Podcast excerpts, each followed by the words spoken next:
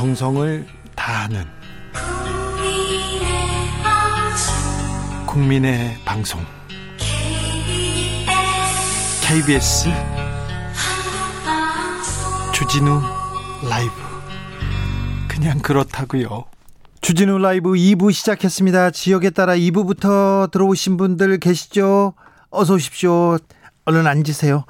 7시까지 함께 해주시고요. 라디오 정보센터 다녀오겠습니다. 정한나 씨.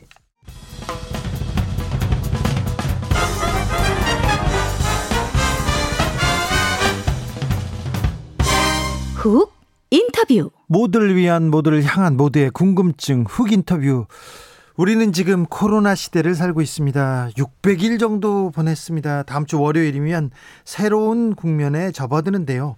아직은 코로나 종식이 아니기 때문에 마냥 마음을 풀 수는 없습니다. 일상 회복으로 가는 길 조심해야 할 점 짚어보겠습니다. 보건복지부 박향 방역 총괄반장 안녕하세요. 네, 안녕하세요. 박향입니다. 오늘 단계적 일상 회복 이행 계획 최종안이 나왔습니다. 어떤 내용을 담고 있습니까? 네, 저희들이 지난번에 초안을 발표해서 좀 혼란스러울 수는 있는데요. 이번에 이제 최종안으로 된 거는 우리 백신 패스, 방역 패스죠.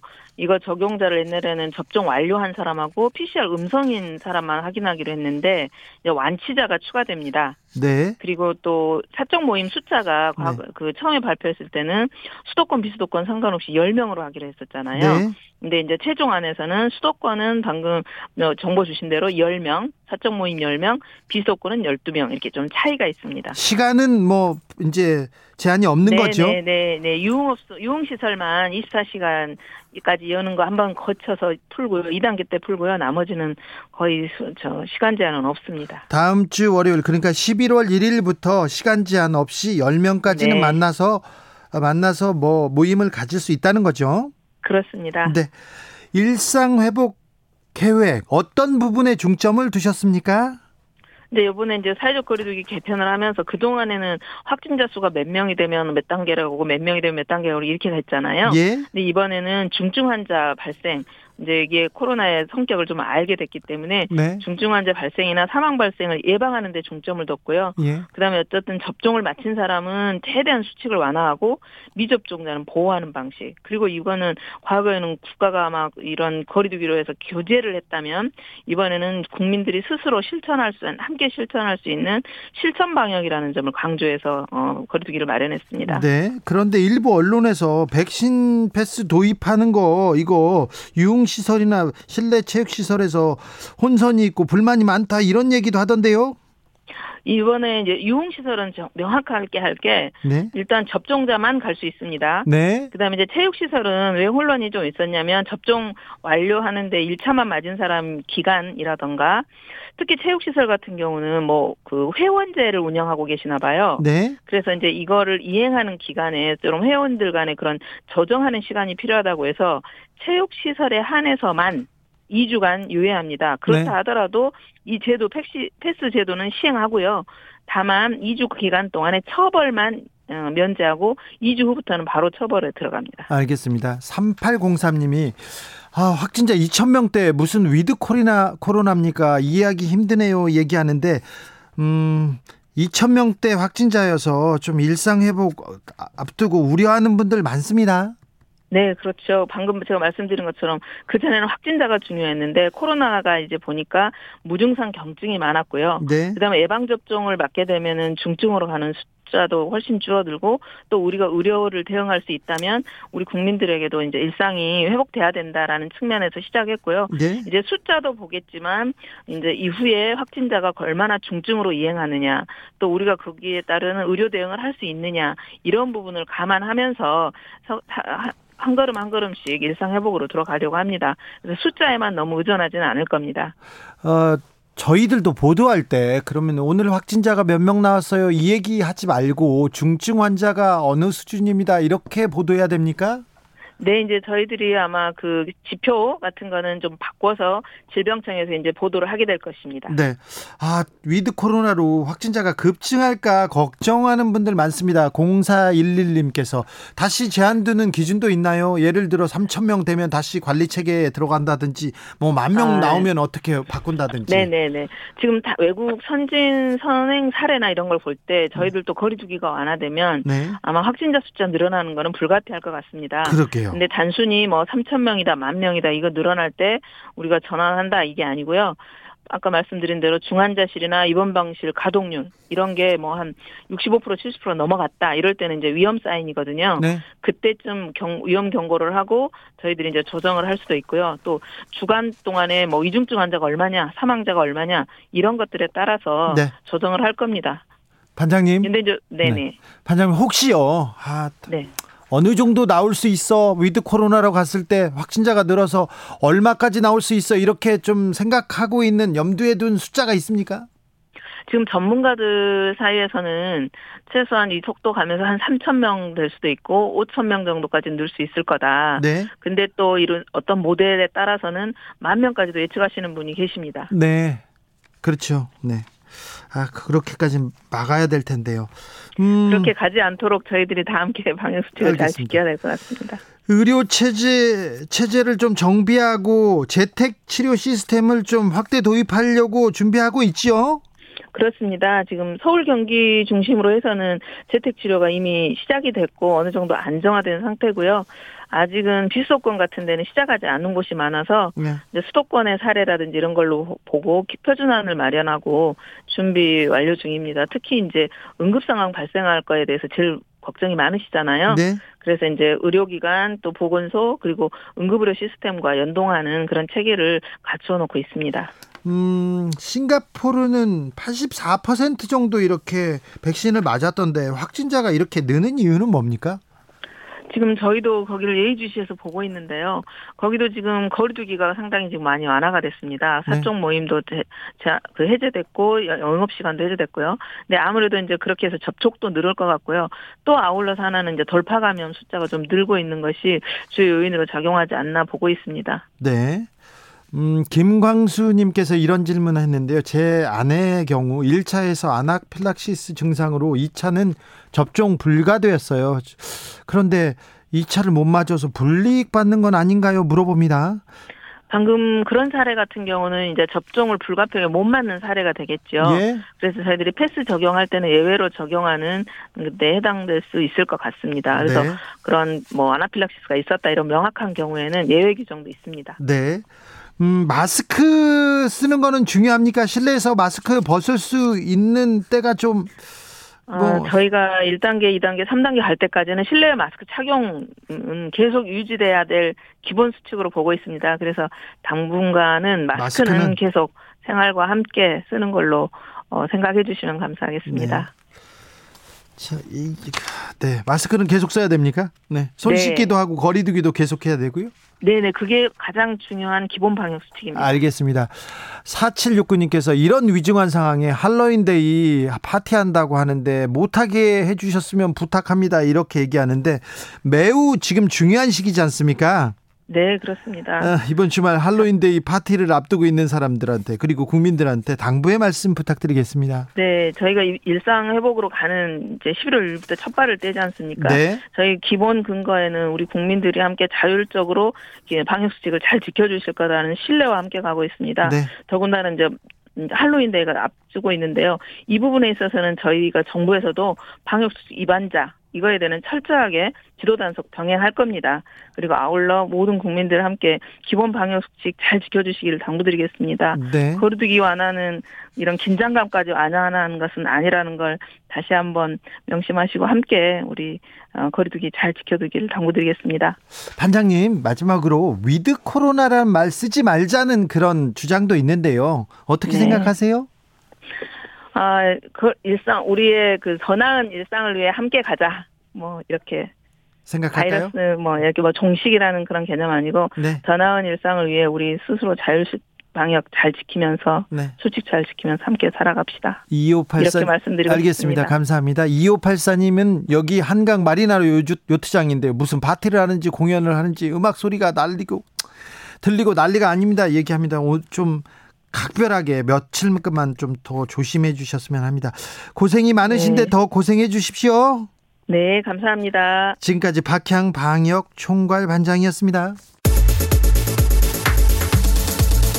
주진우 라이브 훅 인터뷰 이어가겠습니다. 사법농단 판사를 탄핵하라. 임성근 전 부장판사를 탄핵하라. 국회가 외쳤습니다. 헌정사상 최초로 판사에 대한 탄핵 소추안이 가결됐는데요. 그런데 8개월 넘는 심리 끝에 헌법재판소는 각하 결정을 내렸습니다. 이 각하 결정을 내린 아, 판결은 뭘 의미하는지 그리고 소수 의견은 소수 의견은 뭘 지적하는지 좀 짚어보겠습니다. 서기호 변호사 안녕하세요. 네, 안녕하십니까. 네, 임성근 전 판사는 탄핵됐는데요. 어떤 혐의를 받아서 탄핵됐죠? 네, 세 가지인데요. 첫 번째는 그 산케이 어, 지국, 서울 지국장 네, 어, 가토라는 분의 이제 형사 재판에서 이분이 세월호 관련해 가지고 이제 박근혜 대통령을 명예훼손했다라는 내용으로 기소됐었는데 네, 어, 그 임성근 판사가 이제 형사수석부장으로 있으면서 어, 판결문에 어, 비방의 목적이 없을 뿐 명예훼손은 인정된다. 네, 이런 형태로 써라. 이렇게 네. 판결문을 이제 판결문의 그 구성 방식을 제시를 하면서 이제 판결 재판에 개입을 한 거죠. 네, 그다음에 또 한 가지는 이제 어, 민변 출신의 그 권영국 변호사님 등이 이제 쌍용자동차 집회 때 어, 체증하는 그 경찰관을 현행범으로 체포한 사건이 있었는데 예, 에, 그때 당시에 그 경찰의 직무 집행이 적법하지 않다라는 내용의 판결문이 있었는데 그 표현을 삭제하도록 네. 에, 지시를 한 게 있었고요. 네, 그다음에 프로야구 선수들 원정 도박 사건에 대해서 약식 명령으로 어, 기소됐던 사건을 이제 판사가 정식 재판 해부를 하려고 했더니 그걸 못하게 철회시켜가지고 네. 약식 명령으로 종결되도록 예, 재판에 개입한 겁니다. 판사가 재판에 개입하고 판결문을 이렇게 쓰라고 하고 이거 아 좀 사법을 농단한 사건인데요. 네, 헌법 있을 수 없는 일이죠. 그리고 이분이 어, 형사 수석 부장 판사로서 네. 사법 행정권자로서 한 겁니다. 그래 인사권자잖아요. 판사가 같은 동등한 판사에게 이래라 저래라 개입한 게 아니고요. 네. 상관으로서 지시를 한 거거든요. 그렇죠. 상관으로 지시했는데 왜 헌법재판소에서는 이런 결론이 나왔습니까? 어, 다섯, 일단 정확하게 보자면 5대 3대 1인데요. 네. 그 다섯 명은 각하고 나머지 한 명은 그 문영배 재판관이라고 이분은 이제 심판 정차가 종료되었다. 네. 이게 사실상 이거는 각하 같은 의견입니다. 네. 어, 그러니까 임기가 만료됐기 때문에 이 심리할 필요가 없다 이런 취지거든요. 그래서 실적으로는 6대 3입니다. 네. 근데 여섯 명의 재판관은 왜 그러면은 그 판단할 필요가 없다라고 했냐면은 어 그냥 말 그대로 그 법 조문을 형식적으로 해석한 거죠. 네. 어 헌법재판소법에 따르면 국회에서 탄핵 소추 의결이 있을 때 권한 행사는 정지되지만 네. 임기가 정지된다라고 돼 있지는 않습니다. 네. 임기가 진행이 안 된다 이런 건 아닌 게 임기는 계속 진행이 되는 거고요.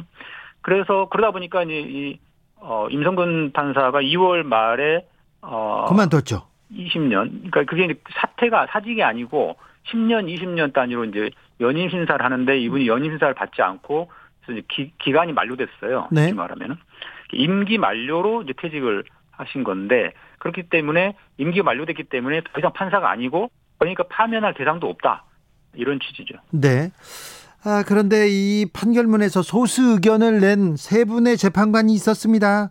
어떤 네, 세 의견이었습니까? 세 분의 재판관은 그 이 판사의 임기가 만료됐다 할지라도 이 판 이게 파면이 되냐 안 되냐에 따라서 파면이 될 경우는 변호사로서 5년간 적격사고가 있습니다. 네.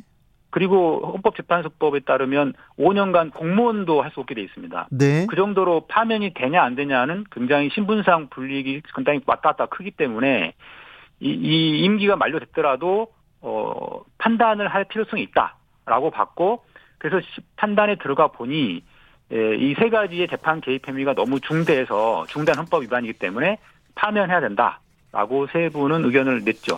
그런데 어, 헌법재판소법에 따르면 9명 중에 6명이 어, 찬성을 해야 파면 의결이 됩니다. 근데 여섯 명중 여섯 명이 아니라 세 명밖에 찬성을 안 했기 때문에 네. 에, 파면은 안, 안 되고 어, 각하가 더 많은 많은 그 다섯 명이 다수 의견인 각하로 결정이 된 거죠. 그런데 왜 음, 이런 내용이 자, 그런데요. 변호사님, 네. 만약에 국회가 탄핵 소추안을 좀 더 빨리 의결했으면 다른 결정이 나왔을까요? 예, 지금 2월부터 지금까지 약 8개월 정도 지났으니까요. 네. 어, 만약에 8개월 전에 탄핵 소추 의결을 했다고 하면은 어, 가능할 수는 있죠 판단이. 예, 왜냐하면 헌법재판소에서 아무리 임성근 판사가 이 사건 재판 진행을 질질 끈다고 해도 네. 8개월 이상 길어질 수는 없잖아요. 네. 실제로 이번에 8개월 안에 끝났으니까요. 네. 박종우 님께서 그 당시에는 이제 또, 어, 국회가 좀 방기했다고 하기는 또, 그, 좀, 어폐가 좀 있는 것 같습니다. 네. 왜냐하면, 에, 2020년도 4월 총선에서 이제 민주당이 다수 의석을 차지를 했고, 그 전에는 다수가 아니었기 때문에, 어, 그 전에는 추진하기가 좀 어려웠 던 것도 있습니다. 알, 현실적으로. 알 겠습니다. 박종우 님께서 판사끼리 봐준 거 아닙니까? 이렇게 얘기하는데 판사로서 네. 있을 수 없는 일을. 보셨는데요. 네. 아홉 명의 재판관 중에 여덟 명이 판사 출신입니다. 예. 그 중에 이선의 재판관은 잠깐 판사 12년 하다가 변호사 하다가 이제 재판관 들어오시긴 했지만 어쨌든 이분도 판사 출신이고요. 네. 딱 한 분 이석태 변호사님이라고 이분만 처음부터 계속 끝까지 변호사만 하다가 바로 이제 헌법재판소 재판관이 되신 분이라서 네. 아홉 명 중에 여덟 명이나 되는 분이 판사 출신이다 보니 어, 제식구 감싸기로 갔다고 저는 생각합니다. 네. 그런데요. 임성근 전 판사 형사재판에서도 1, 2심 무죄가 나왔지 않습니까? 예, 그 부분도 마찬가지인데요. 이 같은 판사들에 대한 재판을 판사들이 하다 보니까 네. 이 판사들도 이분에 대해서 직권남용 유죄를 선고하게 되면 어떤 문제가 생기냐면 판사들 입장에서 볼 때는 아 재판이라는 게 다 저렇게 뒤에서 어, 개입하고 조종하고 배우에 조종하는구나. 아 그래서 재판에 대한 신뢰가 완전히 무너지게 된다고 생각을 한 나머지 판사들은 이 무죄를 선고하고 있는 것 같다고 생각이 됩니다. 아니, 무- 이렇게 큰 범죄를, 이렇게 큰 농단을 했는데 무죄가 나와요. 그렇습니다. 그래서 이게 참 이게 참 심각한 문제인데요. 판사들의 이런 직무상 범죄 행위에 대해서 어 판사가 예를 들어 개별적으로 무슨 뇌물을 받았다거나 이런 경우는 좀 다른 문제인데 판사의 그 직무와 관련된 문- 이제 잘못이거든요. 네. 이런 부분에 대해서 이제 재판을 판사들이 같은 판사들이 하다 보니까 이런 문제가 생깁니다. 어떤 다른 방법이 없을까요? 현행 헌법상으로는 재판을 판사들이 하도록 돼 있기 때문에 어 현행 법- 헌법상으로는 방법이 없고요. 헌법을 개정해서라도 어떤 판사들에 대한 재판은 다른 기관에서 한다든가 어떤 특별 재판 제도가 마련돼야 한다고 생각됩니다. 그렇습니까? 음, 네, 네. 이거는 헌법 개정 사항이기 때문에 이제 간단한 문제는 아닙니다만 현실적으로 어, 어, 모든 재판을 판사가 하도록 돼 있다 보니까 아, 판사들이 판사들에 대한 사건들은 이렇게 봐주기로 일관하고 있는 경향이 있고요. 법을 심지어 검사에 대해서도 네. 어, 같은 법조인이다 해가지고 좀 봐주는 경향이 좀. 좀 있죠. 법을 좀 바꿔야 됩니까? 만들어야 됩니까? 그러니까 판사에 대한 재판은요, 그 헌법 개정 사항이고요. 나머지 검사나 이제 같은 법조인들에 대한 재판은 이제 그거는 법 법을 개정해서도 가능한 사안이죠. 법 네. 개정만으로도. 네. 자, 사법농단 재판을 받고 있는 전현직 법관이 아직 많이 남아 있습니다. 근데 거의 대부분 무죄 행렬이고요. 무죄 행렬이고 뭐 유죄를 받은 분도 있습니다. 그런데 어, 이 헌재의 결정이 다른 사법농단 재판들에 영향을 미치리라고 보십니까? 어, 예, 영향이 좀 있을 거라고 봄- 봅니다. 이미 사실은 법원 내에서 판사들이 그 직권남용죄에 대해서 다 무죄를 선고하고 있기 때문에 네. 그 자체로 지금 법원의 기류가 사실상 사법농단의 면죄부를 주는 쪽으로 가고 있고요. 근데 거기에다가 이 헌법재판소에서마저 이렇게 판단을 안 해주기 때문에 에, 영향이 있을 거라고 생각이 됩니다만 다만 이제 그나마 위안이 된 거, 되는 것은 세 분의 재판관께서는 명확하게 에, 이게 에, 중대한 헌법 위반으로서 파면 사유가 네. 된다라고 경종을 울렸다는 점은 하나의 위안이 된다고 생각됩니다. 직무 연관성이 없어서 그 형사 재판에서는 무죄를 받았는데 헌재 재판관 3명은 직무 연관성 있다고 봤어요. 네, 그렇습니다. 가장 핵심적인 부분이 뭐냐면 어 임성근 판사가 그냥 판사가 아니고 형사 수석부장 판사, 즉 약간 법원장하고 비슷한 수준입니다. 네. 서울중앙지법법원 같은 경우는 워낙 크다 보니까 형사 수석부장 판사, 민사 수석부장 판사들이 그 근무 평정 권한을 대행을 합니다. 법원장의 권한을.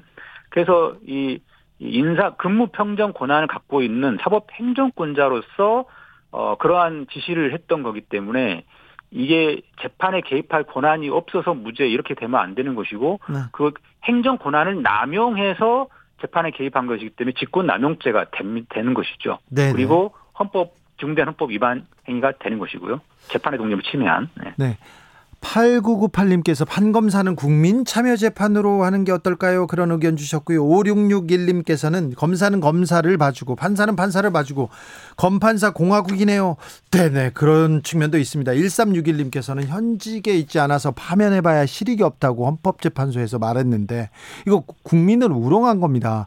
임성근이 변호사도 제한해야 하고 연금도 제한할 수 있는 헌법 재판관들이 그 제한할 수 있는데 헌법 재판관들이 국민을 우롱한 거 아닙니까? 이렇게 얘기합니다. 어, 굉장히 중요한 말씀 하셨는데요. 파면이 선고됐을 때 5년간 변호사 결격 사유가 있고 공무원 결격 사유도 있을 뿐만 아니라 방금 그 댓글 다신 분 중에 한 분 말씀하신 것처럼 네. 연금도 2분의 1로 줄어듭니다. 아 그래요. 아, 퇴직금이요. 퇴직연금. 음. 그렇기 때문에 어, 굉장히 중요한 거거든요. 파면하냐, 파면이 되냐 안 되냐는 굉장히 중요한 신분상 불리익이 있기 때문에 예, 단지 판사 임기가 끝났다고 해서 판단 안 해버리면 그러면은 모든 공직자들이 다 그 임기 만료되기를 기다리거나 그때까지 막 버티거나 네. 시간 끌기 하거나 그렇죠. 이렇게 될 거 아니겠습니까? 아니 공직자가 잘못을 해놓고 범죄를 저질러 놓고 그럼 나 사표 낼게 그리고 가버리면 처벌 안 하면 이게 뭡니까? 예, 그렇기 때문에 요즘은 그 어떤 징계 사유가 있을 때 사표를 어, 받지 못하도록 네. 그 어, 여러 가지 이제 법령이 제가 개정됐음에도 불구하고 이 헌법재판소법의 이 탄핵 재판 제도에 대해서만큼은 네. 그 부분에 대한 그 법률이 지금 있는 상태입니다. 아 그래요. 권한 행사만 정지돼 있지 임기 만료를 막지 못하도록 돼 있다 보니까 네. 이 부분은 법을 개정해서라도 네. 앞으로는 이런 일이 벌어지지 않도록 해야 된다 생각합니다. 아, 국민들이 볼 때 정말 이- 이게 무슨 재판이냐 싶을 그렇죠. 정도 생각이 들잖아요. 네. 아니 뭐 마지 마지 뭐 파면이면 파면이고 아니면 아니고 이렇게 해야지 아예 판단 자체를 안 해버린다. 네. 이 각하라는 거는 이거는 헌법재판소의 그 기능을 아예 그 바- 역할을 방기한 겁니다. 네. 아무튼 임성근 변호사는 행복한 변호사 생활을 하시겠네요. 그렇습니다. 이제 각하됐기 때문에 아무 문제 없이 변호사 활동을 하면서 정관료 받아서 돈 많이 버시겠죠. 그렇죠. 수석 부장이었고 힘센 사람이었고 이렇게 힘세니까 또 돈 많이 벌겠죠. 그런데요. 아, 분명히 사법을 농단했고 재판을 농단했고 헌법을 농단한 판사입니다. 이 국민적 공분도 이게 쌓여 있는데 남은 대법, 남은 재판 좀 뒤집힐 가능성 없습니까? 좀 예, 어렵다는 생각이 많이 듭니다. 지금 이제 지금 기류가 이렇게 바- 어, 면죄부 주는 쪽으로 계속 가고 있고요. 어 그래서 전망은 어둡다라는 생각이 듭니다. 9568님께서 그럼 공직자들은 임기 말에 범죄 저지르면 되겠네요. 너무 씁쓸하네요. 얘기합니다. 아, 참. 그렇습니다. 그러니까 우리나라의 법과 제도 그리고 어, 판단 기관인 판사 검사들의 그런 의식이 그런 식으로 돼 있다 보니까 사실 이게 약간 궤변 같은 거죠. 임기가 만료됐다고 판단 안 해버린다는 게 자체가요. 그렇죠. 아, 변호사님이 음. 서기호 변호사님이 저, 네네. 저기 국회에 있었으면 이런 법, 법 다시 만들었을 텐데요. 아, 예. 근데 저, 저기 뭐 판, 그 국회의원 한 명이 할 수 있는 역할이 아니고 이게 법이 하나 개정되려면은 네. 어, 과반수 이상의 동의를 받아야 되고 뭐 이런, 과- 이런데 또 국회의원들이 이런 어떤 판사, 검사들에게 불이익을 가하는 이런 법률안에 대해서 좀 소극적인 편입니다. 자, 서기호 변호사님, 만약에 네. 판사로 되돌아가서 어? 판사로 되돌아갔는데 앞에 임성근 전 판사가 재판받으러 왔어요. 그러면 어떻게 선고하시겠습니까? 저야 뭐 당연히 예, 유죄 선고하죠. 유죄 유- 선고, 실형. 실형요. 실형 얼마나요? 실형 5년 정도 선고하겠습니다. 5년이요? 네. 제가 판사라면 15년 선고하겠습니다. 15년 너무 과도한데. 그러면 5년입니까? 5년 정도가 맞습니까? 왜요? 아니 이제 일반적인 다른 사건과 관련 보통 15년은 이제 살인죄라든가 이렇게 네. 아주 아니 헌법을 농단했지 않습니까? 파- 판사들 재판을 농단했고 아니 근데 판결 형량을 또 그렇게 막 아무렇게나 막 할 수는 없잖아요. 그래서 그래서 5년이 적절합니까? 5년도 이제 많다고 생각하는 사람도 있을 텐데. 네. 음. 서기호 판사라면 5년 법정 구속 이렇게 선고하겠다고요? 네. 알겠습니다. 여기까지 듣겠습니다. 지금까지 네. 서기호 변호사였습니다. 감사합니다. 교통정보센터 다녀오겠습니다. 김한나 씨.